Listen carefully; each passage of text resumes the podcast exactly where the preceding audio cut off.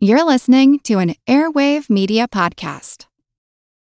When you need mealtime inspiration, it's worth shopping Kroger, where you'll find over 30,000 mouthwatering choices that excite your inner foodie. And no matter what tasty choice you make, you'll enjoy our everyday low prices, plus extra ways to save, like digital coupons worth over $600 each week. You can also save up to $1 off per gallon at the pump with fuel points. More savings and more inspiring flavors make shopping Kroger worth it every time. Kroger, fresh for everyone. Fuel restrictions apply.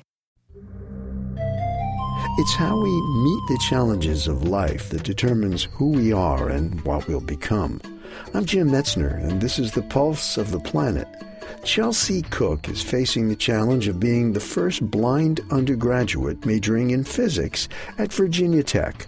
Like anything in life, there are certain challenges, and I think it all depends on what tools and techniques you grew up and were raised with. Ethan Groves is one of Chelsea's classmates. I had the opportunity to visit Chelsea's dorm room, and I was looking at her shelf, and I said, Oh, so that's all your Braille books on the shelf there? And she was like, No, that's one textbook. And because Braille is so much thicker than a regular page with the raised bumps, one textbook for us is 40 volumes for her.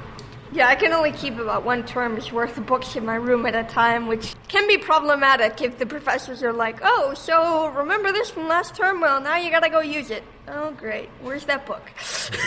I mean, a lot of it just depends on attitudes and expectations of society. They tend to be low just by nature. We as blind people are trying to change that and make people see that you're not just the poor little blind person on the street, you're just the person who happens to be blind and it's simply a characteristic. I owe a lot of credit to my parents who raised me and told me that I was just like everyone else, just a, a little bit different. She's definitely a pioneer for a lot of people to follow, whether blind or sighted, just because of the determination and attitude that she has.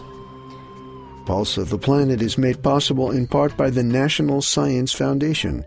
I'm Jim Metzner.